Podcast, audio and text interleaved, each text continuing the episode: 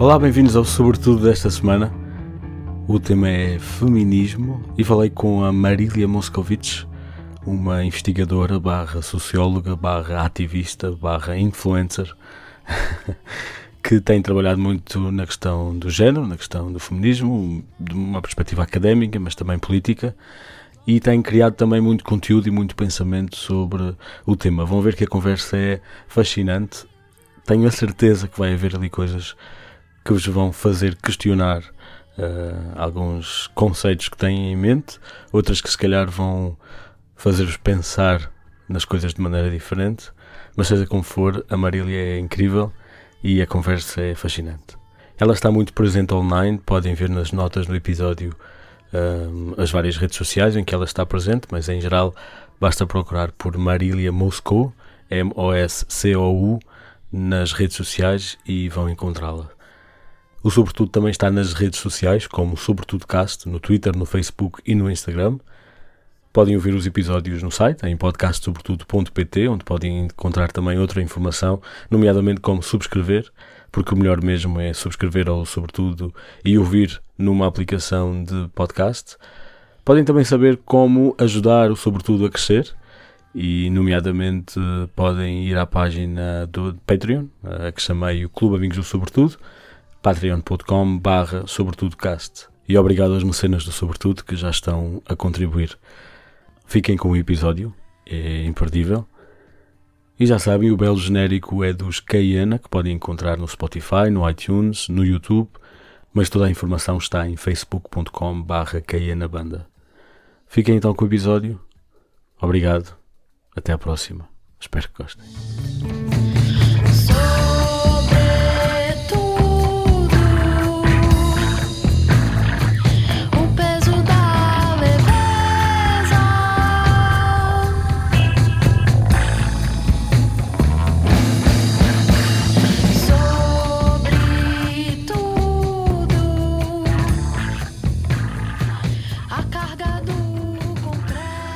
Olá Marília, Marília Moscovitch. Uh, eu já nos conhecemos há, há, algum tempo e tenho acompanhado o teu trabalho. Um, antes de começarmos na conversa propriamente dita, se calhar podia ser interessante falar da tua do teu background e também por isso a razão pela qual eu decidi falar contigo.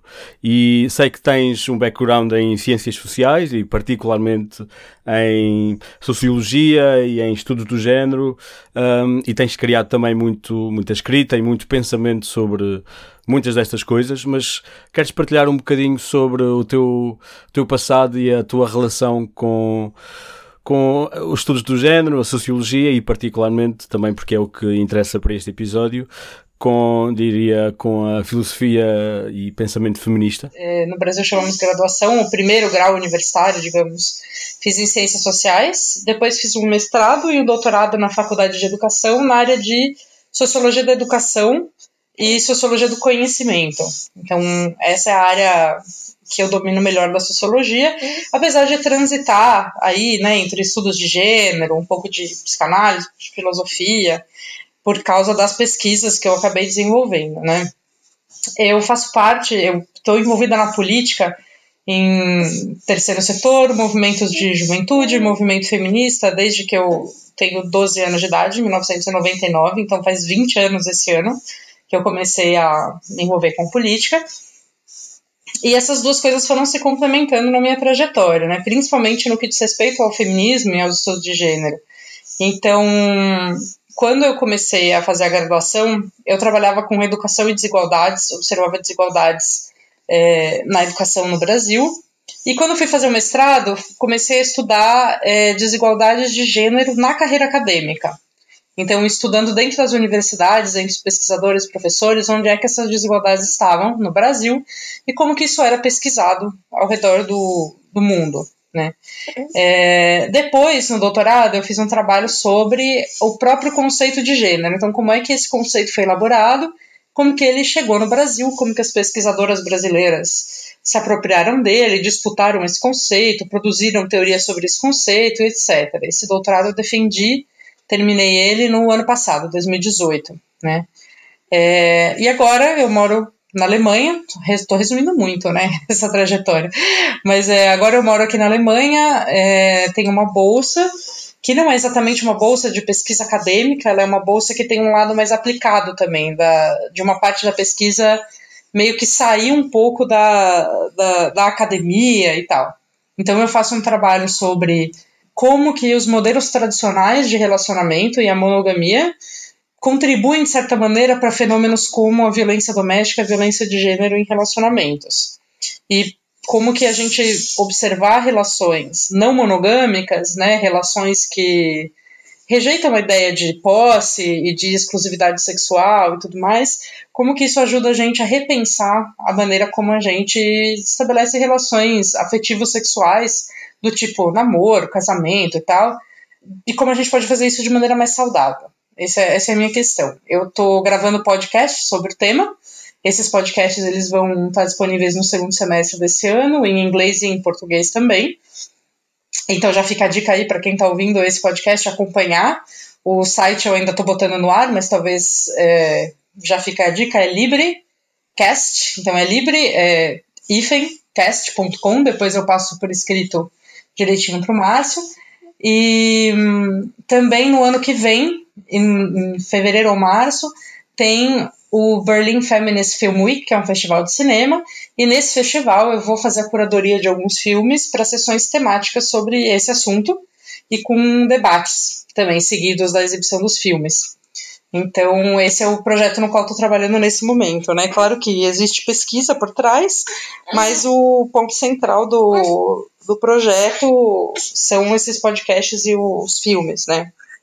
E é isso, acho que resumindo muito, acho que é isso. Não sei se tem mais alguma coisa que eu faltou falar que era importante, Márcio. Não, mas se calhar era importante também falar do teu outro grande projeto que estamos a ouvir uh, aqui na gravação, uh, que é a tua pequena, a tua pequena bebê que está, que está ah, neste momento no é teu colo. Olga. É a Olga. Olá, Olga. Uh... Olga. Olga está muito calada, pois está com a boca ocupada comendo.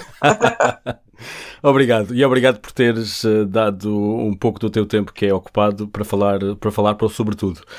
Ah, imagina, obrigada pelo convite. É um prazer poder falar com o público também de outros países que não só o Brasil, né? Acho sempre muito bacana. Muito bem. E vamos então falar sobre feminismo. É, é, é um tema, obviamente, que é muito grande e que e que tem, uh, pelo que eu percebo, também bastante, uh, bastante diversidade de abordagem. Mas tu achas que consegues, pelo menos para ti, tu consegues ter na tua cabeça uma definição fácil de o que é o feminismo? Feminismo. Uh, é, acho que existem muitas maneiras de viver o feminismo, né, e de praticar. Mas o que tem em comum entre tudo que é feminista, digamos, até que aparentemente às vezes a gente vê algumas posições feministas que até parece que elas estão discordando uma da outra, né? Sim. Apesar de serem todas feministas. Então, nesses anos todos, o que eu consegui encontrar de comum é, aí no feminismo é o feminismo ele é um movimento social, político, que procura construir uma sociedade sem desigualdade de gênero. Então, procura construir uma sociedade onde as pessoas não sejam discriminadas ou não tenham mais poder que as outras por causa do seu gênero. Então, é esse que é o. É, é isso tem em comum todas as vertentes do feminismo, até as vertentes que é, recusam o conceito de gênero e preferem trabalhar com outros conceitos. Mas, de certa maneira, quando a gente fala em gênero, a gente está falando de uma estrutura de poder que existe na sociedade, né? E o feminismo ele é, ele é um movimento social que tá que tenta des destruir essa estrutura de distribuição de poder, né? Desigual. Então é meio que isso, assim. Eu acho que acho que esse seria essa seria a definição mais mais genérica possível para abarcar todos os tipos de feminismo mas sempre com uma percepção ou uma, uma perspectiva binária, não é? Sempre homem e mulher, ou não? Não necessariamente. É parte do feminismo também é, a própria discussão de gênero, que coloca como importante, né, o reconhecimento de identidades de gênero múltiplas e não binárias e para além do binarismo homem-mulher, é, essa perspectiva crítica ao gênero, né, ao sistema de gênero que a gente tem, Sim. ela é também parte do feminismo, justamente porque ela é uma perspectiva crítica ao sistema de gênero que nós temos, que é um sistema binário. Ok, mas não é comum a todas as vertentes do feminismo, não é? Não, isso não. Isso daí já é um pedaço né, dentro do feminismo que foi elaborar essa crítica. Ok. E dirias que há algo que é chamado de feminismo e que não o seja? Cara, deve ter. é, eu, particularmente do meu ponto de vista, né, é, eu penso que algumas formas de tentar combater esse, essa desigualdade de gênero, elas podem ser mais nocivas do que benéficas. E aí, nesse caso, eu vejo que elas não são tão feministas assim. Por exemplo, existe no Brasil, eu não sei se, se existe um fenômeno parecido em Portugal, mas no Brasil existe uma vertente feminista que se reivindica feminismo radical. Sim. E que é, de radical não tem nada, na minha opinião, mas é, elas recusam todo entendimento é, de gênero que não seja é, não somente binário, mas que não seja é, baseado numa ideia de um sexo biológico. Então, elas entendem que existe uma construção social sobre o corpo, né? E que aí mulheres e homens são criados de maneiras diferentes dentro da nossa sociedade por causa dessa leitura social que se faz do corpo e que só que esse corpo ele geneticamente, biologicamente, ele é um corpo masculino ou feminino, né? Por si só. Só que quando a gente faz isso, a gente recusa toda a existência, primeiro, de todas as identidades e construções de gênero que não são homem e mulher, então pessoas não binárias, agênero, bigênero e outras, quanto a gente nega a validade e a legitimidade das identidades das pessoas trans, né? Então, quando a gente tem uma travesti, por exemplo, é, eu não sei o quanto que é forte esse debate é, na Europa, mas eu tenho uma prima que acabou de defender um doutorado na Universidade de Coimbra Ok. sobre é, travestis é, brasileiras em Portugal e na Espanha, se não me falha a memória, esse é o tema. É, o nome dela é Fernanda Belisário. Dá pra, acho que deve dar para encontrar a tese, talvez, online e tal. Ok, vou E- também tentar par- partilhar isso, sim.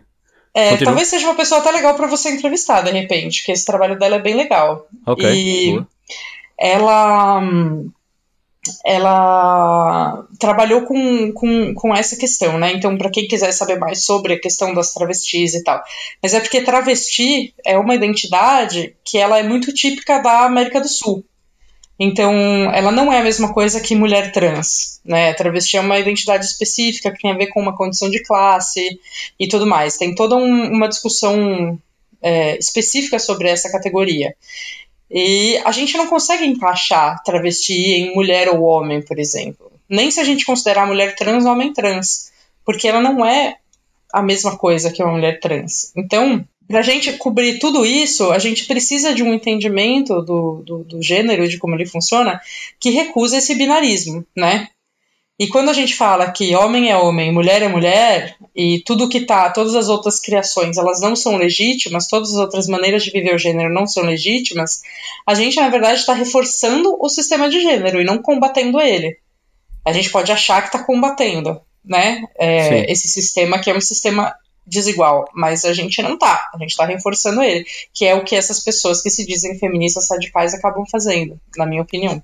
Portanto, dirias que o feminismo une ahm, todas essas vertentes, talvez pela motivação ou pelo objetivo final, e depois na, na implementação e na- nas, nas propostas que, que, que as diversas ahm, vertentes ah, propõem, é que começam a, a encontrar diferenças e algumas delas até são contra ou até desajudam ah, a atingir o objetivo final. Portanto, é, É, acho Sim. que nem, nem sei se é questão do objetivo final. Acho que o que esses, o que essas diferentes vertentes compartilham não é o objetivo final, mas a origem. A motivação. Entende? A sua, é, a sua história, a sua motivação, a sua origem. E aí, a maneira como cada ideia vai ser interpretada, como a realidade vai ser interpretada em variadas vertentes, vai, vai sendo diferente, né? Então, quer ver, outro tipo de oposição que a gente tem dentro do feminismo, entre vertentes, é quando a gente olha um feminismo liberal e um feminismo classista. Quando a gente fala de feminismo liberal, a gente está falando da ideia de que, por exemplo, a gente tem que fazer as mulheres serem mais é, consideradas para cargos altos em empresas, né? Então você fala, por exemplo, ó, dizer que é uma causa feminista ter mais mulheres CEO. Só Sim. que se a gente faz uma perspectiva classista, ou seja, de fazer um, um, um olhar crítico à desigualdade de classe social, a gente vai ver também que se você tem uma mulher CEO dentro dessa empresa e ela tem uma série de empregadas dentro da empresa, mulheres, né, funcionárias, empregadas mulheres que são muito exploradas pela condição que estão trabalhando na empresa, a gente não está emancipando a mulher em geral, a gente está emancipando só essa que virou CEO, né? Sim. Então também assim são pontos de vista contraditórios que estão também dentro de vertentes do feminismo, né? Então Sim. também assim são são bem. Existem muitas contradições entre variadas vertentes do feminismo. A questão é, é que elas têm meio que uma origem comum, né? Que é toda essa, essa luta das mulheres, inicialmente, depois isso se expande, mais nos anos 90 e 80 já, tem um pouco dessa essa crítica, que é uma crítica à própria, ao próprio entendimento do que, que seja uma mulher, que nem começa com a militância transfeminista, ela começa com a militância feminista negra, dizendo: olha, quando vocês falam em mulher em geral, vocês estão esquecendo a especificidade das mulheres negras, vocês estão apagando o racismo que essa, esse grupo de mulheres sofre, vocês estão apagando a relação de dominação de uma mulher sobre a outra. Que também é possível existir no caso de uma branca com uma negra, de uma mulher rica com uma mulher mais pobre, etc. Né? Então, o movimento Sim. negro, das mulheres do movimento negro, elas que vão começar a questionar a própria categoria mulher e dizer que é, falar essa mulher muito geral dentro do feminismo não é bom politicamente. Enfim, a gente tem um limite político de fazer isso que é muito complicado para essa, essa população. Mas originalmente, apesar de tudo isso que vem né, a partir dos anos 80 principalmente, originalmente é, o movimento feminista ele começa, essa origem compartilhada, ela começa com a, a tentativa e o objetivo de que a mulher seja vista, considerada e tomada como um sujeito político na sociedade. Sim. E isso, inclusive, quando a gente compara no comecinho do século XX o feminismo soviético com o feminismo nos países capitalistas, isso também tem em comum. Né? Então, assim, o feminismo soviético, inclusive, nem se dizia feminismo. Já tem outra questão aí que é como as soviéticas, por um tempo, recusavam essa, esse nome feminismo justamente porque era associado com o movimento é, de mulheres dentro dos países capitalistas e muitas vezes eram mulheres ricas e tal, que questionavam, por exemplo, o direito ao voto, mas não questionavam o voto censitário. Então elas diziam, bom, se o voto censitário, não sei se em Portugal é a mesma palavra, que é quando você precisa ter um, uma renda mínima ah, ou um mínimo de propriedades e de bens para você ter direito ao voto, né? Sim. Então, isso em muitos países na Europa, no Brasil, enfim, em muitos países do mundo, por muito tempo isso foi comum. O voto universal é uma criação meio recente né, da, da sociedade como um todo. Então, essas feministas no começo do século XX, em muitos países capitalistas, a questão para elas não era derrubar o voto censitário para as mulheres pobres e negras também votarem. Era apenas incluir as mulheres que também tinham renda e posses como votantes né, dentro dessa, dessa classe de votantes aí na sociedade. E as soviéticas faziam a crítica disso e diziam, não, então nós não somos feministas porque feminismo é um movimento burguês. E elas diziam que elas eram um movimento de mulheres operárias, de mulheres trabalhadoras, mas hoje a gente entende tudo isso como a origem comum, digamos, do feminismo, né, que é que tinha em comum tanto o soviético quanto no país, nos países capitalistas, que era a tentativa ou objetivo, ou enfim, a, a, a vontade política de que a, as mulheres fossem entendidas como uma categoria política, como um sujeito político na sociedade. Ok. Nossa, Antes... falei, falei, falei, falei muito. não, não, mas é ótimo porque sabes muito, ainda bem que partilhas connosco. Um, antes de avançar, porque o meu, o meu próximo ponto era precisamente alguns. Uh, falaste já, abordaste um bocadinho a história e já vamos falar disso, mas queria só uh, cobrir aqui um ponto que acho que é importante, porque mencionaste. Uhum a tese da tua prima em Coimbra sobre travestis uhum. e esse termo não é sempre usado do, de uma maneira positiva. Queria só uhum. uh, confirmar uh, ou queria só explicar a, de, a que é que te referes exatamente quando falas em travestis. Uh, aí é toda uma discussão, mas é... não, não, travesti é uma categoria, é, é uma identidade de gênero, né? Que também pelo fato de que é ligada a uma classe social específica, então quando a gente fala travesti, a gente está falando de pessoas normalmente mais pobres, né, de origem de classe trabalhadora e tudo mais. E a travesti, ela é uma figura que ela é historicamente muito estigmatizada, né? Acho que essa é uma boa palavra. É, então existe um estigma muito grande da travesti, né? É, e por isso mesmo que você falou, é um termo que é visto com muito maus olhos, assim, né? Muitas vezes você fala travesti é, como foi muito usado como xingamento e tudo Exato. mais. Sim. Né? Porém, nos últimos, acho que 20 anos principalmente, acho que vem até de antes, mas nos últimos 10, 20 anos principalmente, no Brasil e na América do Sul, essa identidade tem sido retomada pelas próprias travestis como uma identidade positiva, de se dizer, não, eu sou travesti sim, sabe? Okay. Então tem uma força política também por trás de, da retomada desse, dessa, dessa identidade. Então, eu acho que é uma questão de que, assim, a travesti, ela é uma figura que ela não é, é um homem nem uma mulher, ela tem características físicas, corporais, né, muitas vezes de, de um corpo que se lê como masculino e de um corpo que se lê como feminino.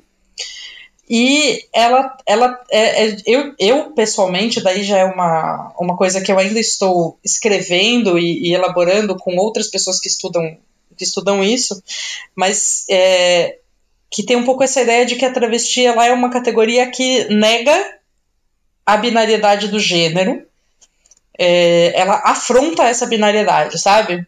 Sim. Ela não tá, ela não tá ali dizendo assim, não, eu sou é, uma mulher trans, né? Nem eu sou um homem. Okay. Ela tá ali dizendo, eu não sou um, um homem, eu não sou uma mulher trans, eu recuso esse, essa binariedade, eu recuso essa, essa maneira de, de enxergar o gênero, de viver o gênero que a sociedade, enfim, coloca, é uma é como se fosse uma, uma vivência de gênero no corpo que ela é uma vivência marginal, no sentido de que ela é marginalizada e colocada à margem, mas também no sentido de que a própria existência dela escapa, digamos, né, à norma. A norma não dá conta de explicar e de e de abarcar aquela existência ali, aquela prática de corpo, aquela prática de, de gênero. Mas assim, eu tô falando de um jeito muito resumido, né? Assim, tem discussões super grandes e tal, e talvez se você se, se você quiser fazer um, um episódio específico sobre isso, eu posso te indicar uma pessoa no Brasil que é uma travesti militante maravilhosa, que é a Amanda Palha. Ela faz, ela tem uma discussão muito bacana sobre é, essa categoria travesti e tudo mais. E ela foi, inclusive, candidata a deputada lá no Brasil e tá uma pessoa que é muito engajada também nessa organização das travestis, sabe? Sim. Então é uma coisa bem interessante também, pensar como que esse termo foi mudando e tal. Mas isso acho que outras pessoas podem falar melhor que eu. E é outro episódio, sim. Queria só, queria só não deixar pendente, porque a palavra só também pode ser muita coisa e queria só clarificar claro. aquilo que estamos a falar, por isso obrigado por este pequeno desvio na, na conversa. Uh, falaste então da, da, da, lá está, da, um bocadinho do movimento feminista e das diversas abordagens, uh, pelo que eu percebo ali no início do século XX, provavelmente também entra ali pelo, pela, quando falas dos países capitalistas ou, ou não soviéticos, provavelmente também referes-te às sufragistas, à questão do voto e tudo isso. Mas consegues identificar outros grandes momentos históricos e queria, se calhar, talvez me consigas ajudar um, existe assim um momento uh, histórico no passado, uh, há muito tempo, que se identifique que talvez esteja, seja assim um marco um, na, na, na concepção de que realmente a mulher não é só propriedade ou alguém que tenha sido particularmente ativo ou uma posição? Hum, boa é, pergunta, viu? Eu acho que depende muito do país, sabe? Porque, okay. por exemplo, tem algumas, tem algumas questões que fazem a gente duvidar se hoje em dia a mulher realmente é um sujeito autônomo, né? Por exemplo, no Brasil, o aborto é ilegal. Sim. E quando a gente não tem o poder nem de decidir sobre o nosso corpo, eu acho que a gente não é um sujeito autônomo exatamente, sabe? Sim. então, é, é difícil dizer, né? Mas é claro que isso mudou muito ao longo do tempo, mas também não mudou de maneira homogênea em todos os países e culturas. Então é complicado a gente estabelecer um marco e falar assim, ah, isso aqui foi, sabe? O que eu eu estabeleceria um marco futuro. Eu diria que no dia em que em todos os países do mundo, todas as mulheres tiverem acesso a aborto seguro, legal e gratuito, talvez a gente possa tomar isso como um marco de que realmente houve uma mudança na, na estrutura do gênero, sabe? Até esse momento eu acho que pode ser um pouco complicado encontrar um marco único. Sim, mas a minha questão tinha também a ver com o facto de, embora diria também pelo que dizes, a coisa não está atingida, houve um momento da, da, da, da, história em que ninguém falava disto como uma possibilidade.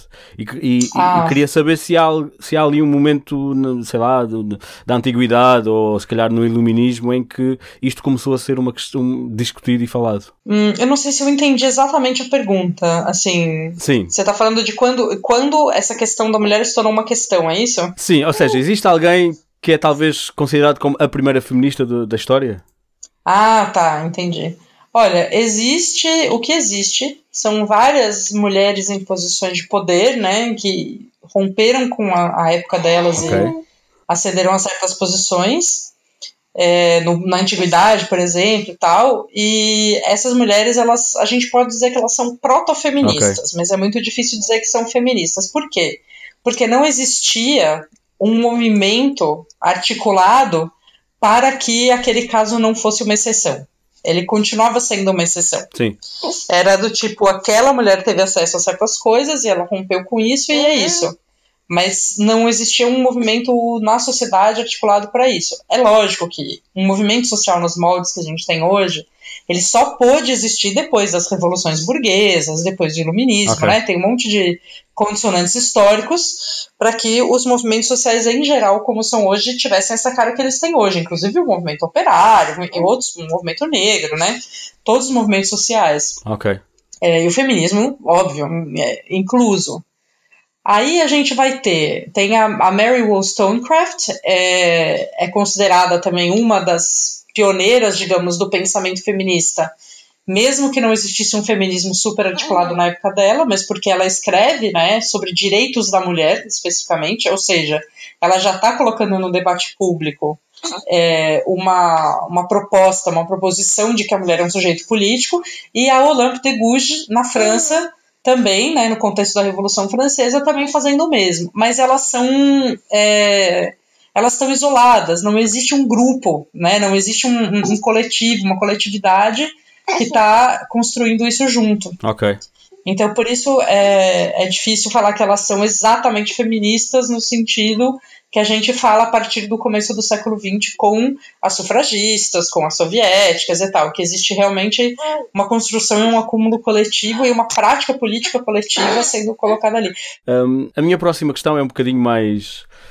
Uh, não sei se é académica, se é filosófica, mas a mim parece-me uhum. que não é natural que o homem tenha sido superior à mulher na história. Não é. Não, hum. É um bocadinho mais fácil de compreender quando se trata de números, ou seja, quando uma maioria de, de um determinado etnia, cultura, grupo se sobrepõe ao outro. Uhum. Pronto, não é, obviamente não é aceitável, mas é mais fácil de compreender. Mas parece-me uhum. difícil uh, de compreender uh, porque é que o homem, historicamente, se sobrepôs ou se, se, colocou sempre ou foi sempre colocado numa posição superior à mulher, o que faz com que a mulher socialmente quase que seja, ou politicamente quase que seja uma minoria, o que não faz sentido nenhum. E queria saber uhum. se existem pensamentos ou reflexões sobre o que é que fez com que isto acontecesse.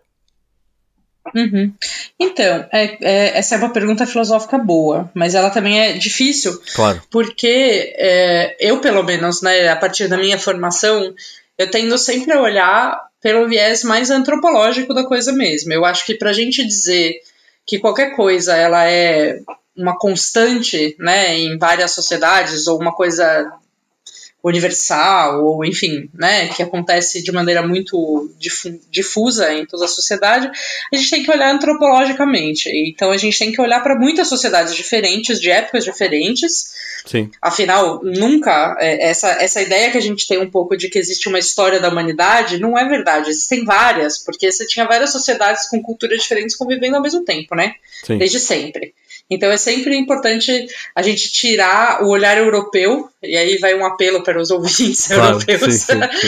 a gente tirar um pouco o olhar europeu da história da Europa e, e olhar, tentar olhar mais globalmente todas essa, essa multiplicidade de sociedades que sempre existiu, só que essa multiplicidade ela também foi destruída com a colonização europeia, né? Sim. Então o que acontece é que você tinha uma pluralidade muito grande de sociedades, de maneiras de organizar o gênero, o parentesco e tudo mais, e depois do processo de colonização isso vai se reduzindo e depois da globalização capitalista então muito mais, porque daí você tem uma massificação né, das maneiras de viver e tal. Ainda há diversidade, lógico, ainda bem, continuamos sendo humanos, porém é, algumas coisas elas foram é, cortadas ou diminuídas ou extintas até, né? Sim. Então, assim, tem um momento na, na, na, produção de pensamento feminista, nos estudos feministas, em que as pesquisadoras, elas vão, principalmente assim, nos anos 60, 70, começo dos 70, elas vão se voltar muito para a hipótese de que haveria um matriarcado original e de que, digamos, a, o, um suposto desenvolvimento das sociedades num certo estágio ele teria sido matriarcal e que em algum momento teria se passado a um modelo patriarcal. Só que quando a gente vai olhar o que a gente tem de estudos antropológicos sobre diferentes sociedades e tal, a gente não. Essa hipótese não faz muito sentido, justamente por causa dessa multiplicidade. Então, o que a gente tem ao longo da história são várias sociedades com diferentes sistemas de gênero, diferentes formas de viver o gênero. Então você tem sociedades, por exemplo, de gênero fluido, em que quando você executa uma tarefa que é considerada feminina, você está sendo mulher e quando você executa uma tarefa considerada masculina, você está sendo homem. Ah. Você tem casos, é super interessante isso, você tem casos como é, o caso dos Igiras na Índia, que são uma categoria à parte, que não é homem nem mulher, e está dentro do, do, mesmo sistema de gênero que acaba não sendo binário, porque você tem os Igiras. É, você tem, enfim, uma série de, de variações aí, né? Então é muito complicado pegar o que é o nosso sistema de gênero e tentar aplicar agora, né? Ao mesmo tempo que tem isso, a gente também percebe que toda sociedade que a gente tem notícia tem um sistema de gênero mesmo que ele varie qual é o sistema, como que ele funciona, como que se considera homem, mulher, quais as categorias que existem nesse sistema, toda a sociedade tem algum. Isso é uma coisa muito curiosa, muito interessante e que a gente não tem como explicar, é só um fato, ah, né? Sim. É, quer dizer, a gente até tem como explicar, se a gente pensar que o sistema de gênero é um sistema simbólico, é um sistema de ideias que organiza a maneira como a gente vive o corpo, as práticas corporais ligadas à reprodução sexual. Então, o sistema de gênero ele está ligado sempre com uma ideia. É, as categorias dele servem a a ideia daquela sociedade de como se deve organizar a reprodução biológica e a reprodução sexual. O que é muito interessante do ponto de vista filosófico e antropológico também, por quê? Porque nós somos animais no sentido de que nós temos um instinto sexual e, e evolutivo e reprodutivo, porém, diferente dos outros animais, a, a nossa maneira de organizar e limitar como que essa, reprodução pode e deve ser feita, ela está baseada na construção de um sistema simbólico complexo, né? Hum. Que determina quem pode fazer sexo com quem. Quem deve fazer sexo com quem, em que momento, quem deve casar com quem. O sexo e o casamento não são a mesma coisa, são coisas diferentes, né? Em, em vários momentos, diferentes culturas eles vão estar é, sobrepostos, em outros momentos não. Então é muito interessante tudo isso.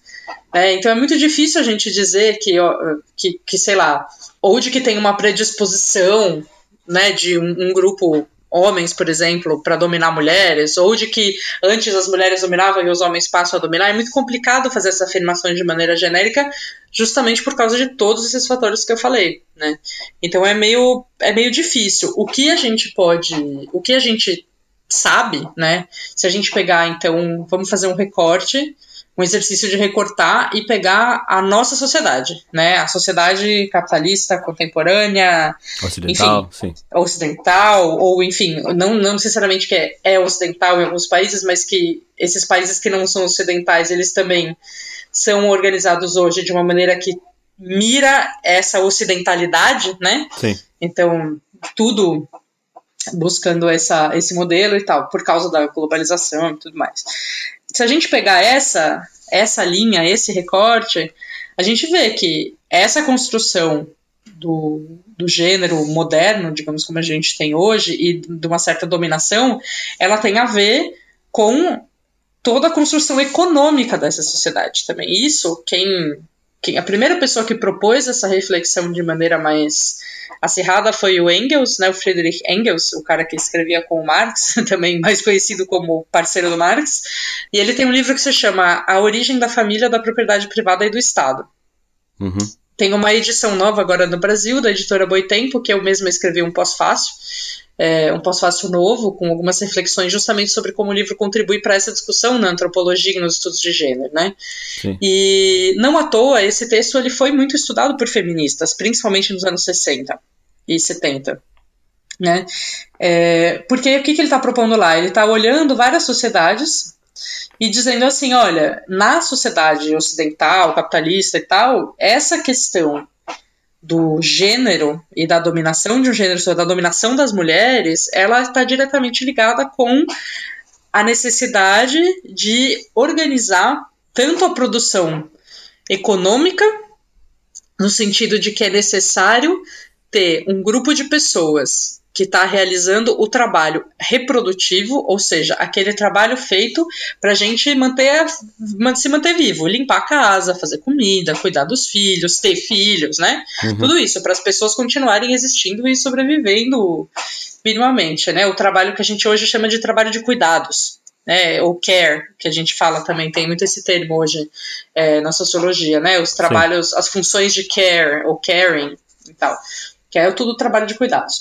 Então serve para isso. Então tem uma função essa dominação, né? E por outro lado, também tem, quando a gente fala de propriedade privada, também tem uma função, principalmente do controle sexual sobre as mulheres, tem a função de manutenção da herança. De você manter dentro da mesma família, né, a herança é, acumulada e conquistada. Então, quando a gente fala de classes e grupos de pessoas, famílias que têm propriedades, que têm bens, Sim. né, é, o controle sexual das mulheres também serve historicamente para que se controle que aquele, aquele bem fique na mesma família. Né? Sim. Então tem a ver com isso. Tem, acho que tem uma história, tem histórias, eu não, não lembro direito as datas, mas na Igreja Católica tem um lance assim também, né? Que o celibato dos padres, se não me falha a memória, ele é uma coisa relativamente recente Sim. e que teve a ver justamente com a questão de propriedades da igreja e tal, para não se dividir é, a propriedade da igreja entre herdeiros, né, e tudo mais. Então é é bem interessante olhar a história da propriedade com a história da família e que tem a ver diretamente com essa história da dominação de gênero, né? Não sei se eu te respondi. Acho que sim, acho que sim. Uh, respondeste também dizendo que não há uma resposta, por isso uh, acho que é suficiente. Uh, mas isto também leva-me a uma outra pergunta que eu tinha, e já, já abordaste isto várias vezes, uhum. mas acho que também podíamos focar-nos nisto, que é, não dá para pensar no feminismo uh, isolado.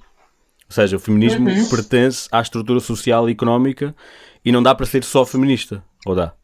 Não, não dá. Na minha opinião, não dá. Tem gente que acha que dá. O feminismo liberal, por exemplo, que eu estava falando antes, a ideia dele é justamente essa: que você isola do resto do, do enfim, das estruturas sociais, né, e tal, e você resolve só o gênero, sozinho, isolado, sem resolver a classe, sem resolver o racismo, sem resolver nada disso.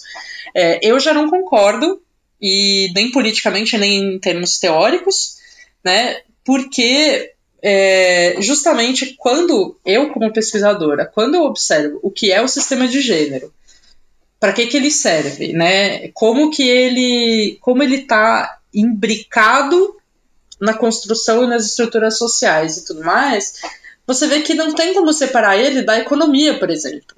Né? Quer dizer, ele tem uma função social na economia também. Não tem como separar ele é, também da estrutura de racialidade e da estrutura racista, no caso de, dos países enfim, como o Brasil, né, que é muito evidente a estrutura, a estrutura racial, ela é racista no Brasil, e você vê que essa, que isso também está junto, né, então você cria uma, uma escala e, enfim, tem toda, toda, toda a construção histórica daí, da, de como também a exploração das mulheres negras durante a escravidão, ela foi, ela foi uma, ela teve uma, um impacto econômico né, absurdo de, de, na, na, construção da sociedade brasileira. Né? Então, é, é, importante a gente notar como essas coisas estão todas embericadas. Não dá para a gente tirar da realidade, porque assim, a gente isola, eu sempre falo como socióloga assim para os meus alunos, eu falo, olha, a gente pode isolar um problema em termos analíticos, para a gente entender aquele aspecto, né? Mas, na hora que a gente vai olhar a realidade, a gente precisa lembrar que, na realidade, ele não existe isolado. Então a gente faz um, uma para a gente olhar o gênero analiticamente, a gente tem que separar ele, dar um nome separado, entender as estruturas dele em separado e tudo mais. Mas ele não existe em separado na sociedade. Ele não existe fora da classe, sem nenhuma relação com o racismo, sem nenhuma relação com a região geográfica, sem nenhuma relação com o etarismo, sabe? Ele tá, tá, tá junto. Então a gente precisa fazer essa análise tudo junto, sabe? Na minha, na minha visão, por definição até teórica, é, é, do, do, do, que seja o gênero, como que ele funciona, como que a gente aprende ele e tudo mais, não tem como separar. Quer dizer, na nossa sociedade, por exemplo, como que a gente aprende o gênero? A gente aprende o gênero quando a gente nasce, né? Às vezes, assim, até antes da gente nascer já estão lá com toda a construção de gênero esperando a gente. E, assim, no momento em que a gente aprende a falar pai e mãe, a gente está aprendendo gênero. Porque a gente não tá falando adulto que cuida de mim, a gente tá falando pai e mãe. E a única diferença entre pai e mãe okay. é o gênero. Sim. Tipo, ainda mais se a gente considerar que nem toda mãe pare o próprio filho, que existe adoção, que existe é, filhos que não compartilham material é, biológico com os pais, ou material genético, e tem toda uma discussão. Mas assim, quando a gente aprende essas categorias, a gente está aprendendo gênero. E é uma das primeiras coisas que a gente aprende. Então não dá para separar essa existência do gênero como sistema da família, não dá para separar da convivência cotidiana, não dá para separar essa família e a maneira como ela existe na realidade, ela é inseparável da sua condição de classe. Porque família não é a mesma coisa dependendo da classe social que você tá, né? Sim. É, porque a casa é diferente, porque onde cada um dorme vai ser diferente, porque como convive é diferente, porque o que tem para comer é diferente. Então, não tem como separar essas coisas, né? Então, é, eu acho meio fantasia a gente achar que dá para resolver o gênero sem resolver as outras coisas. E também acho que é fantasia o pessoal que acha que dá para resolver as outras coisas sem resolver o gênero. Pois. Quer dizer, se a gente propuser um modelo de sociedade sem classes, mas se a gente não fizer toda a construção de gênero, também não, não vai chegar num modelo de sociedade sem exploração, vai continuar a exploração de gênero.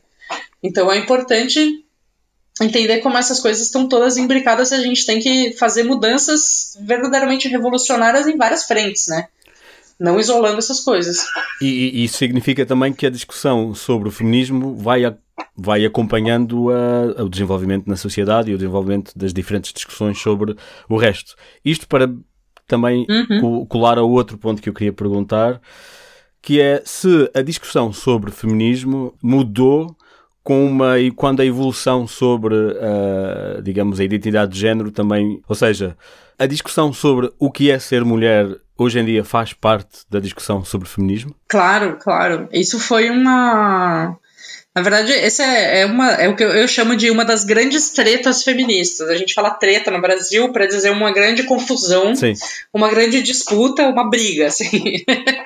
é, e eu sempre brinco que essa é uma das grandes é, tretas e disputas feministas do, dos, da história do feminismo. Quer dizer, desde sempre, né, a, a pergunta do feminismo como a, a, ideia do feminismo, desde o começo, era colocar a mulher como sujeito político, toda esse, todo o esforço, teve um esforço intelectual permanente do feminismo em perguntar o que, que é mulher. Quando a Simone de Beauvoir escreve O Segundo Sexo, por exemplo, ela escreve, na perspectiva dela, naquele momento, sem a intenção de escrever um livro feminista. Uhum. Ela quer somente analisar, ela diz isso né, em entrevistas posteriores. Ela fala assim: olha, quando eu escrevi O Segundo Sexo, é, eu escrevi apenas tentando observar a, a, a, questão da mulher de um ponto de vista existencialista. Anos depois que eu entendi que isso que eu estava fazendo era um, um, livro feminista, né, era teoria feminista. É, e a pergunta dela ali é justamente essa: o que, que, que, que é mulher? Né? O que, que é, como é que está inserida no, naquele contexto e tal. Então, é bem importante essa pergunta, né? Isso está tá sendo, enfim, discutido a história toda do feminismo. Aí, o que acontece é que quando chega nos anos, na metade dos anos 70, com toda essa discussão né, do movimento negro, principalmente, mas não apenas, sobre a categoria mulher e tudo mais, vamos dizer assim, você tem uma produção muito próxima do marxismo, dentro do feminismo, nessa época, nos 60 e 70, você tem uma produção que vai dizer o seguinte: mulher é uma categoria dentro de um sistema. Hum. E homem é outra categoria dentro desse sistema. Então é impossível a gente isolar essas coisas e analisar e ficar perguntando o que é mulher e o que é mulher sem entender que existe um sistema. Essas coisas estão relacionadas, né? Então ela passa a ser vista como uma categoria, como uma coisa sistêmica, né? E Sim. relacional. Então tem sempre a questão da relação. Aí, eu estou tentando resumir um pouco assim como que foi o desenvolvimento dessas ideias. Claro, claro. Aí tem em 75 é publicado um artigo que eu, eu gosto muito de fazer referência a ele como é, uma das primeiras, se não a primeira vez, em que foi elaborado, digamos, um conceito do que era o gênero, um proto-conceito. Que é quando a Gay Rubin, que é uma antropóloga nos Estados Unidos, ela elabora uma coisa que chama sistema sexo-gênero. Uhum. Que ela, vai, ela escreve um texto dialogando com o texto do Engels, que eu já mencionei, dialogando com as estruturas elementares do parentesco do Claude Lévi-Strauss, que tinha acabado de ser publicado em, em inglês nos Estados Unidos, e com Lacan, época, né, fazendo uma releitura do Freud e tal. Então, ela vai, vai dialogar com esses três textos, que eram, digamos, os três textos que estavam sendo mais discutidos na época dela, no, no começo dos anos 70, pelas feministas nas universidades nos Estados Unidos, né? Então, ela vai pegar e vai vai colocar as principais questões e tal, e ela elabora ali essa coisa que é o conceito é, sistema sexo-gênero. E que depois vai ser refinado com muito trabalho de muita gente até o entendimento, os vários entendimentos que a gente tem hoje do que seja gênero. Hum. Um dos, uma das grandes questões aí é que quando a gente fala em gênero, a gente está saindo de uma interpretação que diz que existe alguma coisa de biológico no gênero para uma interpretação que diz que é inteiramente construção social e que até a nossa maneira de olhar a biologia e a genitália, o corpo, ela é informada e orientada por construções simbólicas, né? Ou seja, por ideias, por coisas que vêm da cultura. Então, que quando a gente olha um pênis e uma vagina e a gente acha que são duas coisas opostas ou diferentes, isso já é uma construção social, hum. né? Quer dizer, é, a, por causa do critério que a gente constrói para dizer que uma coisa é diferente da outra, e esse critério é sempre social, ele é sempre cultural. Ele não está dado na coisa ela mesma. Ok. Então, isso Tô, assim, tentando resumir muito. Sim. É quase o primeiro capítulo inteiro da minha tese.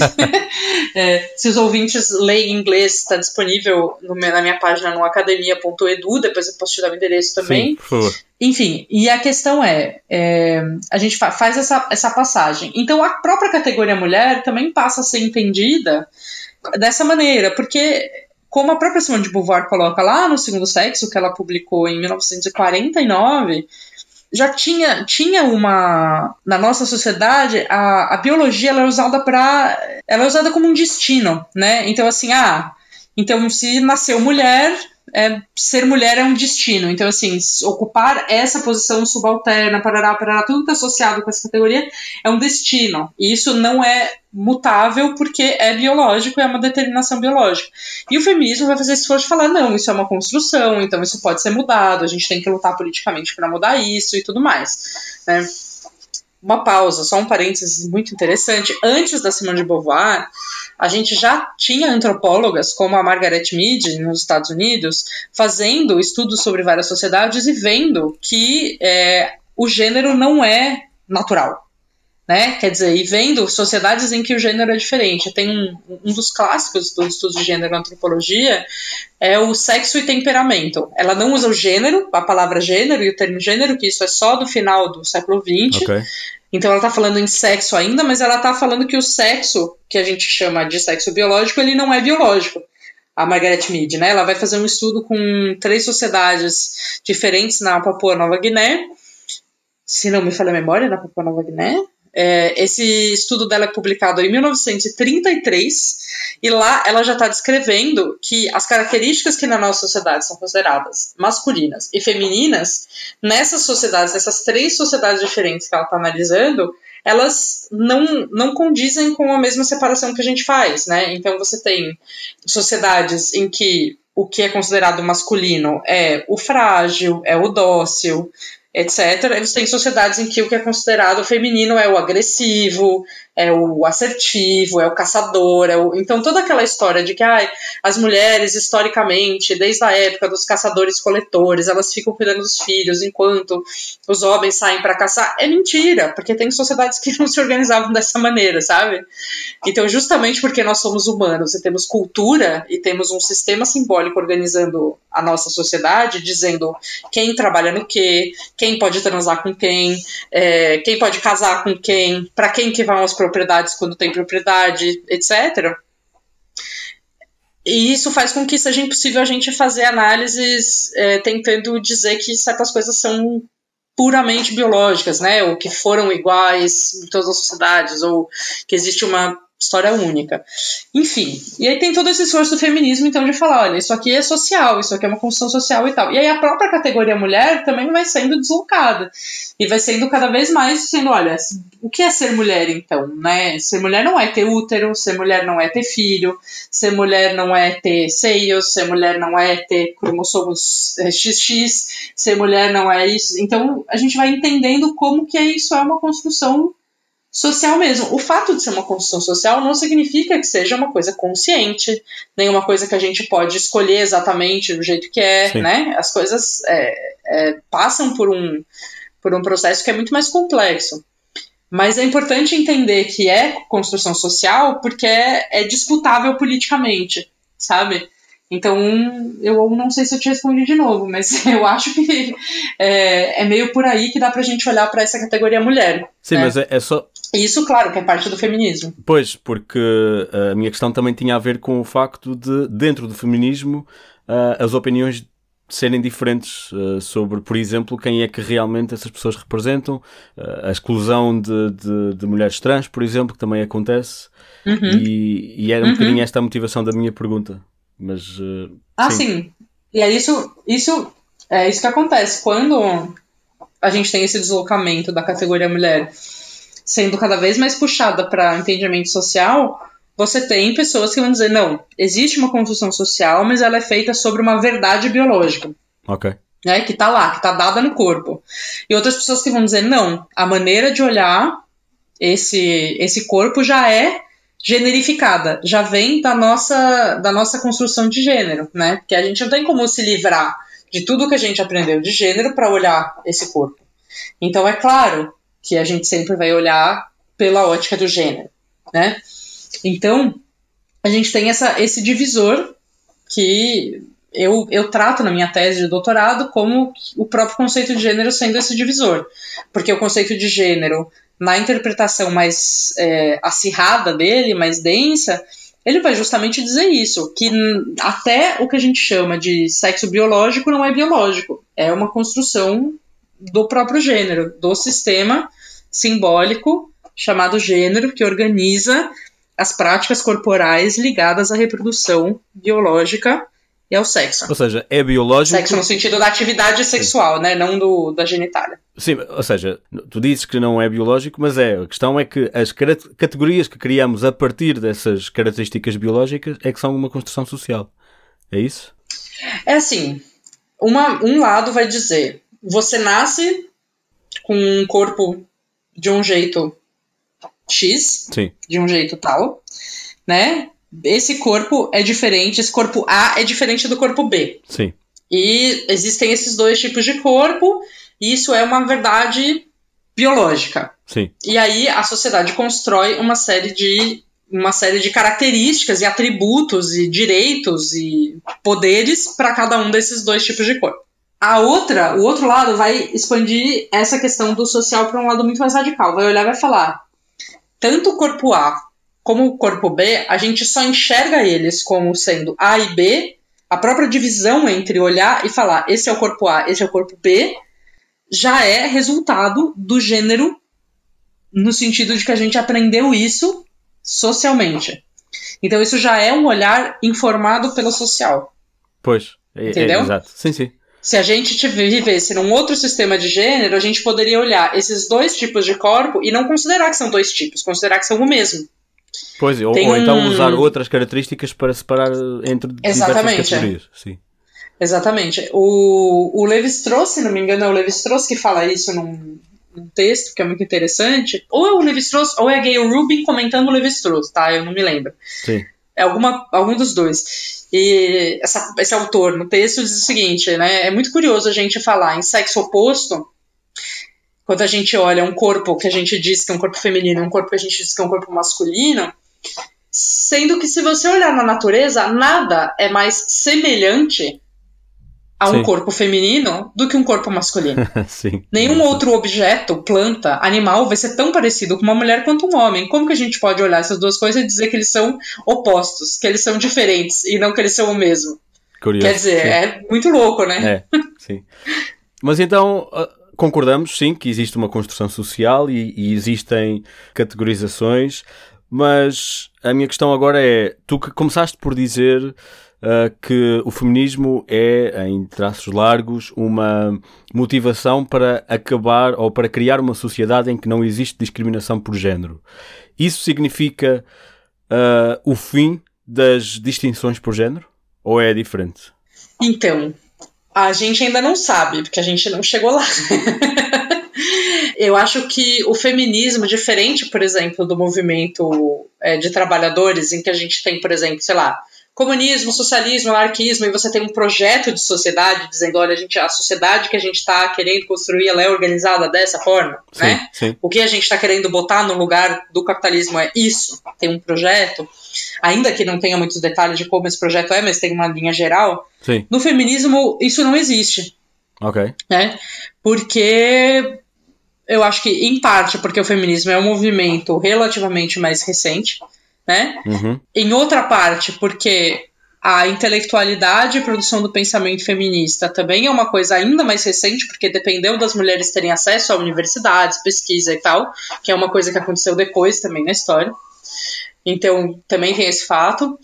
E, e aí o que eu acho é que, assim, a gente tem diferentes visões, né? Tem gente que vai olhar e vai falar, olha, a gente tem que construir uma sociedade que tenha um sistema de gênero que não seja opressor. Quer dizer, em que as pessoas sejam iguais, em que as pessoas, enfim. Tem pessoas que vão falar, para fazer isso, a gente vai ter que subverter to totalmente todo o sistema. De hum. maneira hum. que ele se descaracterize tanto que talvez a gente nem, nem chame mais pelo mesmo nome. Sim. Então, não tem muito como saber, porque não existe um consenso do feminismo sobre isso, sabe? O feminismo ele é um movimento que eu, eu tenho essa pergunta para mim mesma, sabe? Eu me pergunto com muita frequência: será que o feminismo é essencialmente, necessariamente, um movimento reformista, no sentido de que ele não está propondo de maneira coesa, de maneira totalmente agregada, com enfim, vários coletivos e tal, um projeto outro de gênero. Ele está só reformando o gênero que já existe. Okay. Né? É, em vez de ser revolucionário, no sentido de, tipo, descaracterizar tanto e ter um, um, um projeto revolucionário de gênero? Eu não sei. É uma pergunta que eu me faço, sabe? Mas o fato é que não existe um consenso e existe muito pouca muito pouca discussão no feminismo sobre isso. É, tem agora depois dos anos 2000 com o crescimento e fortalecimento do transfeminismo que, que acho que é, é, é onde no feminismo essa questão central né do corpo da reprodução e tudo mais vai se acirrar mais Sim. eu acho que com o transfeminismo a gente está ganhando um pouco desse sentido, porque a gente vê algum, algumas autoras e autores, como o Paul Preciado, por exemplo, colocando propostas um pouco mais diretas nesse sentido, dizendo, não, a gente tem que construir isso aqui, o corpo, esse deslocamento da categoria mulher, e que no transfeminismo é onde politicamente isso aparece de maneira mais concreta, é o que tem permitido a gente começar a pensar isso, mas é um começo, não existe hoje um consenso. Eu acho que isso é uma coisa que está muito no começo no feminismo, da gente pensar realmente o que, que é o projeto de gênero que a gente quer, sabe? Sim. Mas e, e, Até porque precisa tá, ele vai precisar estar tá, tá, tá relacionado com outros aspectos estruturais da sociedade, né? Então também é um desafio isso, é pensar qual é o projeto de sociedade em geral que a gente quer. Então são muitas disputas para fazer aí. Mas dentro do feminismo há movimentos muito uh, ativos sobre querer uma versão específica de, do mundo que, que, que, responderá às suas, às, suas, às, seus, às suas reivindicações e que inclusive não permitem, eu, pela minha, pronto, eu sendo homem também vejo isto muitas vezes de fora, uhum. mas que não permitem outras mulheres viver o feminismo ou viver a sua, o seu papel uh, ou a sua vida uh, como, como querem e portanto e existem, dizes que não há uma visão geral ou diria uma, uma teoria uma teoria uh, total da, do feminismo, uhum. mas há pequenos movimentos dentro do feminismo que não, que não são, que, quer, que têm uma visão, ou pelo menos que têm uma direção para, para onde querem que o mundo vá uhum. e que não são necessariamente uh, compatíveis com uma, uma abertura a outras vertentes de feminismo. Não? Sim, eu, não, não é. Eu acho que é, é, é por aí mesmo. Assim, a gente tem tanto grupos por exemplo, né, quando a gente fala do feminismo classista. O feminismo classista, ele é, tá propondo um projeto de sociedade, mas nesse projeto de sociedade, ele ainda não tem um projeto novo de gênero. Ele pressupõe que o gênero, o sistema de gênero vai continuar existindo, só que a gente vai construir uma alternativa é, digamos, uma versão alternativa desse sistema de gênero em que não haja opressão de um grupo, no caso homens, por exemplo, sobre mulheres ou sobre os outros grupos todos. Mas também né? não querem opressão das mulheres sobre os homens. Também não. Oh, pois. Também não. Também não. Eu acho que hoje é muito difícil achar grupos que propõem, que propõem isso, assim, que acham que assim, ah, não tem que existir homens, ou homens, tipo, tem que ser subalternos. Isso, assim, são alguns grupos isolados que defendem esse tipo de, de política e que normalmente não são levados a sério dentro do próprio feminismo. Ok. Porque, tipo assim, os homens existem na sociedade, eles são uma criação do nosso sistema de gênero também. Quando a gente pensa de forma sistêmica, é isso que a gente está falando, que existem né, mulheres e homens, várias categorias dentro do mesmo sistema. E assim, é fora da realidade a gente achar que, tipo, que é, que é essa questão, né? Que assim, a gente, então a gente vai, se a gente matasse todos os homens, resolvia o problema. Não, não resolvia. Sim. Né? Ainda mais se, assim, em termos teóricos, né, se a gente pensa que o gênero é o sistema que vai organizar essas práticas corporais ligadas à arena da reprodução é, sexual biológica, mesmo se a gente tivesse tecnologia e, e, e, e para inseminação artificial e tudo mais, e que independesse dos homens, se a gente pudesse eliminar todos os homens do planeta, de certa maneira, a gente ainda ia ter um sistema de gênero, ou algum sistema que organiza isso. Pois. E talvez ele fosse um sistema opressivo mesmo assim. Pois. Mas também há, Sabe? por exemplo. É... Sim. Também há, por exemplo, uh, aliás, ouvimos a Olga, a tua filha, uh, aí no, no, no, podcast, no, do teu lado do podcast, e há também vertentes que achariam que um, uma mulher cumprir um papel de mãe Uh, e sei que tens opiniões muito particulares sobre isto do papel de mãe, mas, ou seja, porque eu diria que, se calhar, também baseado naquilo que me dizes, o feminismo, ou é, é também um bocadinho a minha concepção de feminismo, é uma. uma, uma visão de sociedade em que essencialmente as mulheres possam escolher o seu destino. E isso, isso. inclui cumprir, ter uma, uma, um papel ou cumprir funções que são até tradicionalmente associadas às mulheres, desde que isso seja uma opção. É, desde, então, aí sim e não. Eu diria sim e não. Isso é complicado, porque pois. assim, por exemplo, é, a gente tem mulheres que estão. Vou dar um exemplo mais dramático do que a maternidade. Mulheres que estão em relacionamentos violentos ou abusivos. Sim. Muitas vezes, essas mulheres, elas estão nesses relacionamentos e elas ficam nesses relacionamentos e elas escolhem não sair desses relacionamentos. Escolhem, entre aspas, né? Elas decidem não sair desses relacionamentos por vários motivos. Isso não quer dizer que essa seja uma escolha válida do ponto de vista feminista. Entende? Sim. Eu, é, e aí é aí que a questão fica mais, mais complicada, né? Quer dizer, é, se a gente pensar que o que faz essa mulher decidir ficar ali é toda uma estrutura de gênero, é uma estrutura econômica, né? Muitas vezes não tem dinheiro, não tem para onde ir, é, tem uma dependência, e tudo isso é ligado ao gênero, quer dizer, porque não trabalha, porque a mulher ficou em casa cuidando dos filhos. Sim, mas isso não é não, propriamente enfim. uma escolha livre. E, e era, de, era então, aí que eu queria falar.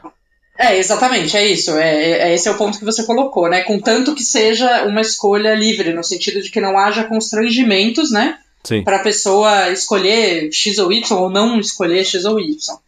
É, isso sim, mas ao mesmo tempo a gente tem que pensar que se a gente pensar num feminismo que de fato vai questionar e criticar e subverter esse sistema de gênero opressor que a gente tem, a gente tem que pensar que as próprias funções que a gente atribui às mulheres e tal, elas também precisam ser descaracterizadas do feminino.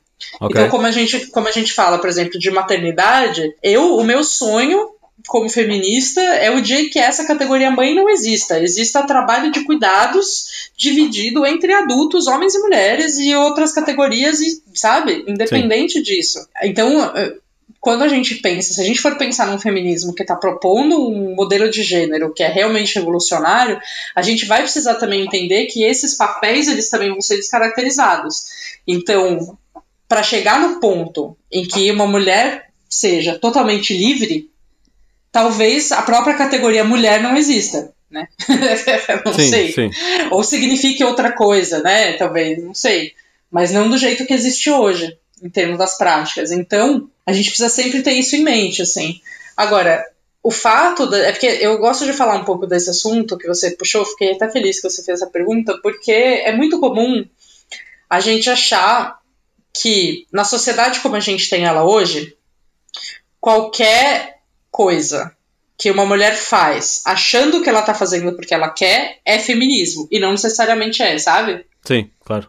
É, pode até ser, em alguns casos. Existe, por exemplo, um movimento de mães feministas que pensam a maternidade de um ponto de vista feminista, que pensam criticamente a questão do gênero na maternidade e várias outras questões. E isso é uma abordagem feminista, existe uma abordagem feminista da maternidade.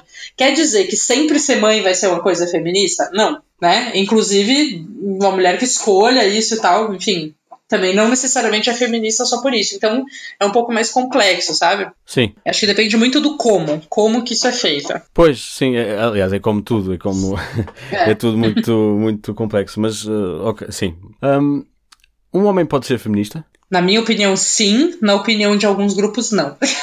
é mais um, é mais um, um ponto de dissenso, né, entre, entre grupos feministas. Olha, tem alguns grupos que vão dizer que não, homens não podem ser feministas.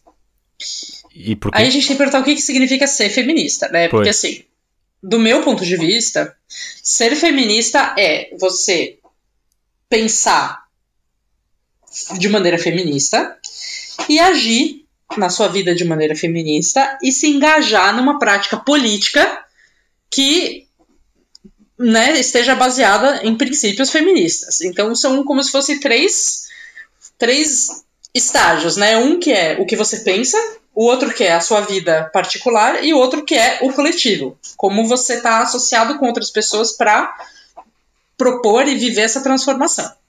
Ok. Eu penso muito dessa maneira. Se a gente pensa.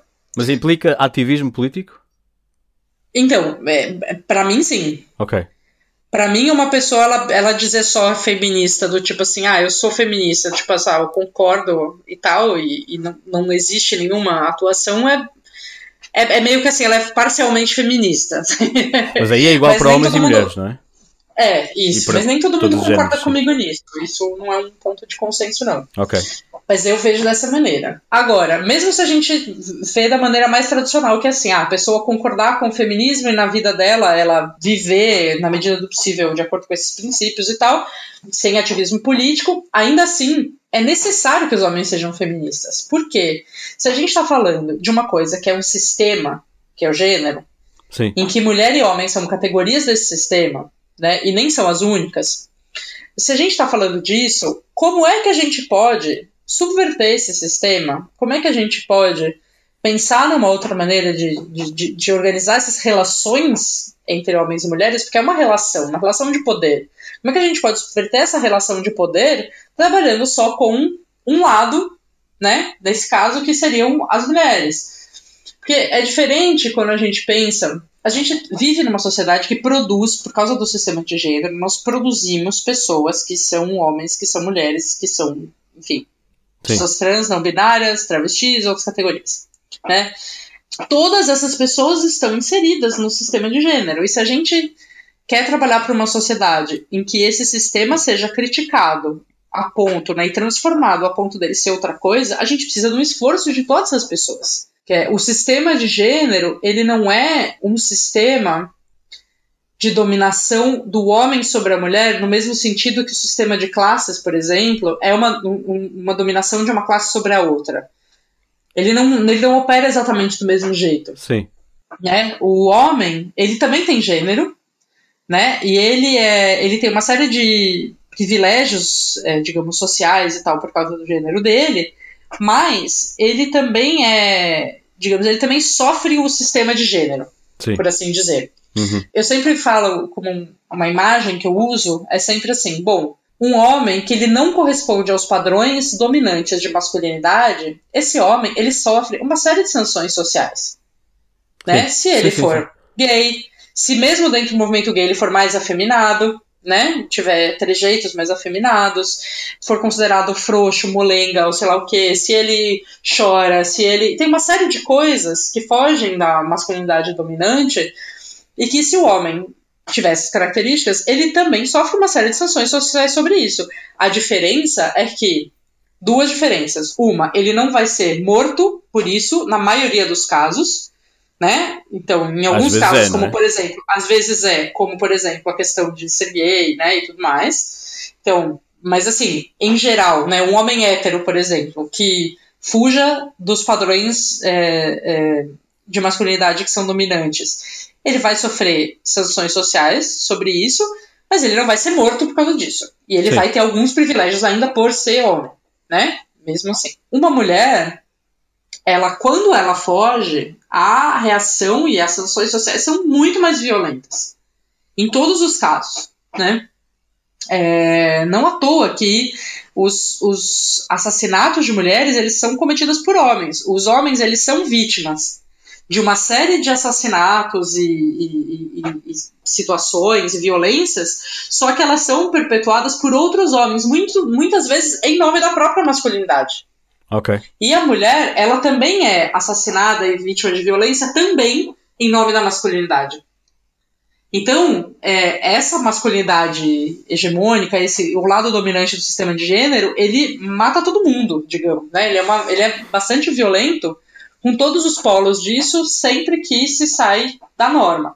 Agora, a mulher tem uma outra coisa que o homem vive, uma outra coisa né, nesse sistema que o homem não vive, que é o homem quando ele se encaixa nesses padrões que são esperados de masculinidade, ele tem grandes recompensas também e privilégios por causa disso.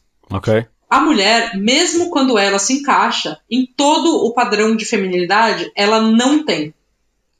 Então a mulher, a gente sempre fala assim, a mulher ela tá sempre errada. Hum. Nenhuma mulher é boa o suficiente. Então você tem lá um discurso que diz: ah, se você é, não transar com todo mundo, se você não for, né, não tiver uma sexualidade livre, se você for casta, se você cuidar do seu marido, se você tiver filhos, você, você vai ser aceita, porque isso é o ideal de mulher. Mas as mulheres que cumprem esse ideal, elas também não são valorizadas. Aí vai chamar a mulher que é caça, vai ser chamada de, de frígida ou de santinha. Ah, é santinha demais. Ah, é caça demais, é certinha demais. É, se tem muitos filhos, ah, não, porque fica tendo aí muito filho, não sei o que tal. Ah, se tem pouco filho, ah, não, mas é porque tem pouco filho. Então, a mulher está nessa posição impossível. Isso a Simone de Beauvoir coloca muito bem no, segundo sexo, que é o motivo pelo qual ela diz é o segundo sexo, é o secundário, é o subalterno. Por quê? Porque é esse lugar Sim. em que é impossível você estar tá sempre errada. Se você for muito gorda, você vai sofrer porque você é muito gorda. Se for magra, você vai sofrer porque é magra. Se você for bonita, você vai sofrer porque é bonita. Se você for feia, vai sofrer porque é feia. Então, não existe mulher certa. Né? Inclusive no feminismo isso é uma grande questão. Por quê? Porque muitas é, mulheres às vezes têm a tendência, por exemplo, uma que é mais gordinha, olha uma que é magra e fala: ah, não, mas ela não sabe o que eu sofro, ela não sofre o quanto eu sofro porque ela é magra, ela tem privilégio. Mas aí, se você for ver aquela magra, também tá sendo escorraçada porque é magra, sabe? Quer dizer, que privilégio é esse? Né? Então, é, a gente. Incluindo por outras mulheres. Incluindo por outras dizer. mulheres, porque as mulheres são criadas no mesmo sistema de gênero. Então, as mulheres também reproduzem é, as violências é, de gênero, né? E por isso também é importante os homens serem feministas, sabe? Porque o homem feminista, ele tá. Ele, ele precisa olhar para a sua posição de homem.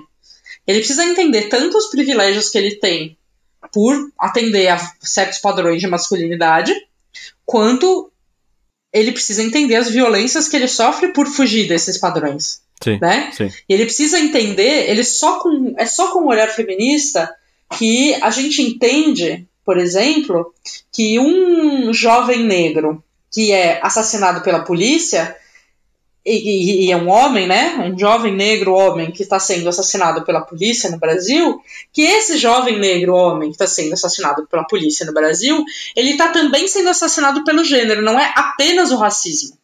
É uma construção do que, que é o homem negro. Pois. Não é só uma construção do que, que é a pessoa negra no, no abstrato, sim, sim. é uma construção do que, que a sociedade enxerga que seja essa masculinidade negra, como uma ameaça, como um medo, né?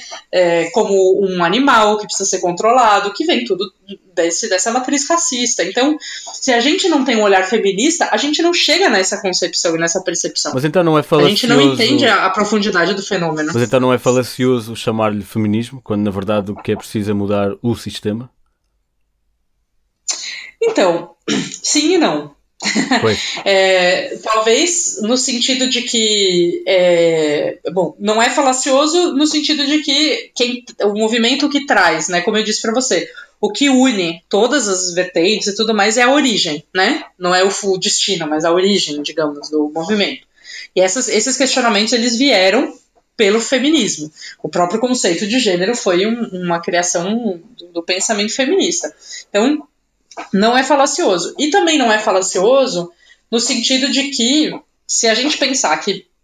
Vou entrar na filosofia aqui. Por favor. Quando a gente pensa filosoficamente em termos de sistemas e categorias, e a gente pensa dialeticamente de como essas categorias elas estão relacionando-se entre si num sistema, né, e a gente pensa no gênero mais especificamente, é muito importante a gente notar de que o feminino ele é uma categoria negativa, no sentido de que ele é aquilo que nega o masculino.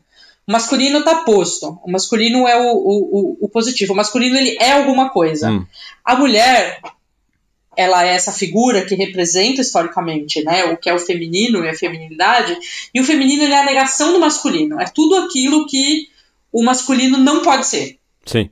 Né? Então, assim, o homem, a mulher até pode usar azul, o homem não pode usar rosa né? A mulher até pode usar calça comprida, o homem não pode usar saia. Isso na nossa cultura, claro, né? Quer dizer, nesse sistema tradicional e tal. Então, é, é muito. A, a, a, construção ela é toda composta pela negação nesse, nesse sistema, sabe? Então, se a gente toma a mulher ou o feminino, né, Sim. como negação Sim. Do, do, do masculino, a gente entende que é puxando por esse feminino, por essa negação, que esse sistema pode questionar, digamos, né, o gênero. Quer dizer, ele é o que está subalterno ali naquele sistema de gênero. Então, não é um contrassenso, no sentido de que até para o homem conseguir questionar essa masculinidade dominante que está ali, ele precisa entender que a masculinidade que não é dominante e que faz ele sofrer certas sanções, ela só não é dominante e faz ele sofrer essas sanções porque ela é associada com o feminino. Sim, ok. Que é chorar, que é, enfim, né? Tantas coisas que a gente. O caso do, do choro é muito evidente, assim, sim, né?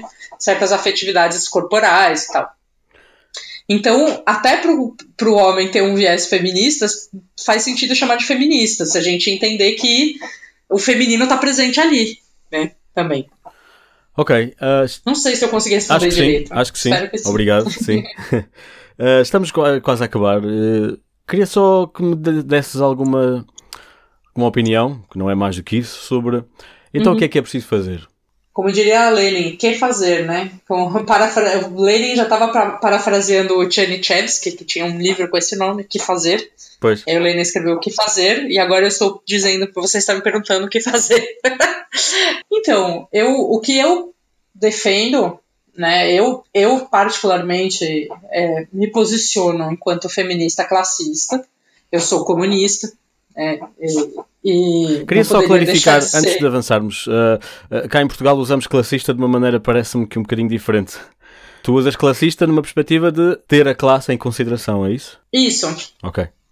Isso, quando a gente fala feminismo classista, a gente está falando isso, de que, que, que tem, na verdade, né, uma crítica ao, à sociedade de classes como central, enfim, no projeto, né, no projeto político e de pensamento e tal. Então, o feminismo classista normalmente são né, marxistas, socialistas, comunistas, etc. Ok. Então, criticando a, a, divisão da sociedade em classes, né? Então, estavas a é falar isso. sobre o que é que é preciso eh, fazer. Por exemplo, cotas e, e coisas muito, muito práticas uh, é algo que, com que certeza, É, com certeza. É, eu acho que essas coisas elas não são suficientes, né? Sim. Mas elas são muito importantes. Então, tudo que é ação afirmativa de gênero, eu acho que é muito, muito essencial. E quanto mais radical, melhor. Eu acho que, assim, no Brasil, a gente tem um sistema de cotas na política que é de 30%.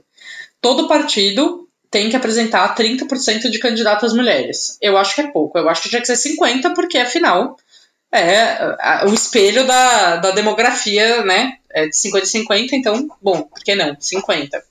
Eu acho que essas coisas são importantes, mas eu acho que elas não são suficientes na medida em que também a gente tem que entender que não necessariamente o fato de, sei lá, ser uma mulher que está na política faz dela feminista. Vamos olhar, por exemplo, claro. um exemplo muito clássico, Margaret Thatcher. Sim. Não é? É uma mulher, mas que completamente antifeminista, completamente anti-classe trabalhadora, anti-povo, anti-tudo. Quer dizer, foi um monte de, de de medidas que destruíram a vida de todas várias mulheres, né? Basta ver também, basta ver também as mulheres no, no, no, governo de Bolsonaro neste momento uh, são o oposto. É? Exatamente. A ministra a ministra Damares no governo de Bolsonaro, ela tem todo um discurso de reforço da figura da mulher. Mas qual é essa figura da mulher? Não é uma figura feminista. Né? É essa mulher submissa, essa mulher que é dona de casa. As igrejas evangélicas no Brasil hoje, elas têm toda uma construção com isso sabe? De tipo, de ter grupos de mulheres, falar de empoderamento. Só que o que, que elas estão falando? Elas estão falando de um viés feminista? Não estão, salvo alguns casos em que há feministas evangélicas que trabalham dentro dessas igrejas, mas ainda são exceções, né? Sim. Mas é bem complicado, então por isso que a gente fala sempre que assim, que não basta a gente falar em movimento de mulheres, grupo de mulheres, não sei o que de mulheres. A questão é o feminismo e o gênero. É ali que a gente vai pegar. Tanto que esses grupos conservadores são contra a gente falar em gênero. Sim. Porque quando a gente fala em gênero, a gente é obrigado a fazer uma subversão e, e um questionamento e uma crítica desses papéis e dessas categorias, né? Então, é, é, eu acho que é, é, por aí que a gente tem que ir. É pensar em políticas concretas que sejam baseadas nesses princípios. Menos na figura da mulher, mulher, mulher, mulher, e mais no sentido de gênero e feminismo. Por exemplo, no Brasil, teve um entendimento recente da justiça de que a Lei Maria da Penha, que é uma lei é, de sobre violência doméstica, de que ela pode sim ser aplicada a mulheres trans e pessoas trans. E isso só é possível se a gente entender gênero, se a gente pensar em violência de gênero e não violência contra a mulher. Sim. Né? Então a gente vai por esse caminho. O que eu acho é isso. O principal nesse momento é todas as políticas concretas serem pautadas pela ideia de feminismo e gênero e não tanto de mulher, porque nesse momento da história, com esse crescimento conservador e tudo mais, a gente abre uma brecha quando pensa só em mulher que a gente não pode se dar o luxo de abrir. Ok, e, e também há, em Portugal há uns meses, talvez o ano passado, aconteceu um, uma situação que, que, foi que criou muita muita discussão uhum. porque foi descoberto uh, isto já, já, isto tem um ponto uh, foi descoberto num, um livro publicado um livro para crianças publicado para, por uma editora de livros uhum. para crianças e que tinha exercícios para meninos e para meninas. Na verdade, existia uma edição para meninos e uma edição para meninas. Uhum. E a conversa toda foi à volta de nas meninas existirem, uh, ou no livro para meninas existirem exercícios com uh, em que a menina era uma princesa e ia no, no labirinto para descobrir a princesa, o castelo e uhum. o, o rapaz era, era, era para descobrir o caminho para o carro. E portanto havia esta, esta questão de que, uh, que se pode colocar no no envelope de perpetuar os papéis Exato. sociais eh, uhum. das isso também é uma discussão feminista. É tão importante como aquilo que estavas a dizer sobre conceber as políticas de uma perspectiva de género? Sem dúvida, sem dúvida. Se a gente pensa em gênero e feminismo, a gente vai criticar esse tipo de publicação. Né? E vai pensar que é, a gente tem que dar um imaginário possível para meninas e meninos que seja igualmente valorizado, né?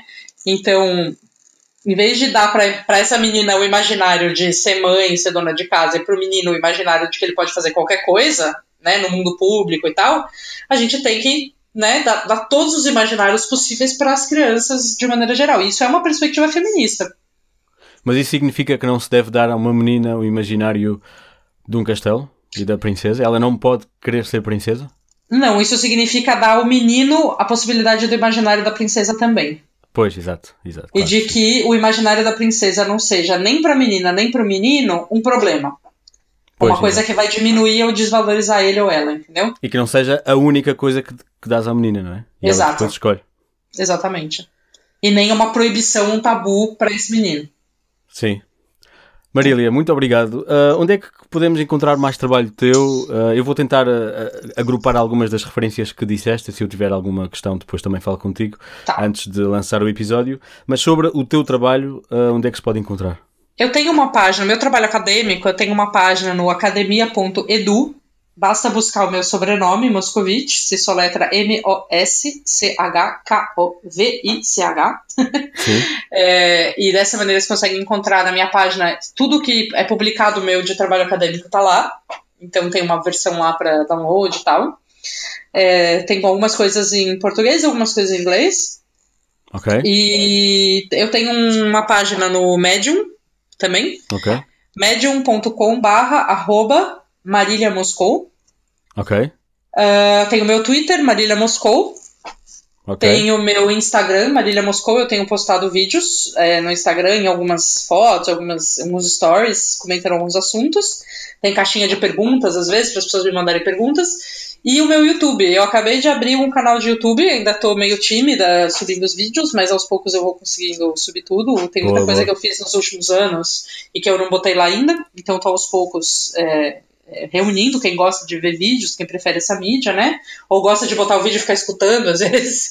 O meu canal de YouTube também, Marília Moscou. Sim. Também vocês me encontram no YouTube. E que mais? Eu acho que é isso. Esses são os jeitos mais fáceis. Tem o meu Facebook também, mas eu não tenho postado tanta coisa lá. Mas é onde eu costumo ter mais seguidores, é no Twitter e no Facebook. Meu Facebook também, procurando por Marília Moscou, vocês também me encontram. Sim, eu vou adicionar estes links todos na, nas notas do episódio, depois é fácil e a partir de umas também será fácil encontrar as outras, porque eu sei Sim. que tu também partilhas tá coisas junto, de um lado é. para o outro. E resta-me só agradecer muito o teu tempo, a tua, o teu conhecimento. Foi uma conversa super interessante, eu aprendi muito e espero que quem nos está a ouvir também, também aprenda e sei que vai aprender. Também espero. Eu gostei muito de, de participar e de poder sistematizar um pouco essas ideias também sobre feminismo. Acho sempre muito legal quando converso é, desse tema com um público, digamos, mais geral, né, que está começando a discutir esse assunto e que é uma pois. coisa nova. É sempre bom porque faz a gente retomar tudo aquilo que a gente, no caso, né, que eu estudei, que eu aprendi e, e, e transmitir isso de uma maneira acessível, eu gosto muito. É um exercício que eu gosto muito de fazer. Então foi muito gostoso. Eu também agradeço pelo convite. Espero que quem está ouvindo tenha é, gostado. E é isso. É isso. Boa tarde, boa noite, bom dia. Não sei em que fuso horário vocês estão ouvindo, mas. É verdade. É a magia do podcast. É. Obrigado, Marília. Obrigado. Obrigada, então, Até a próxima. Bom trabalho. Até. Tchau, tchau.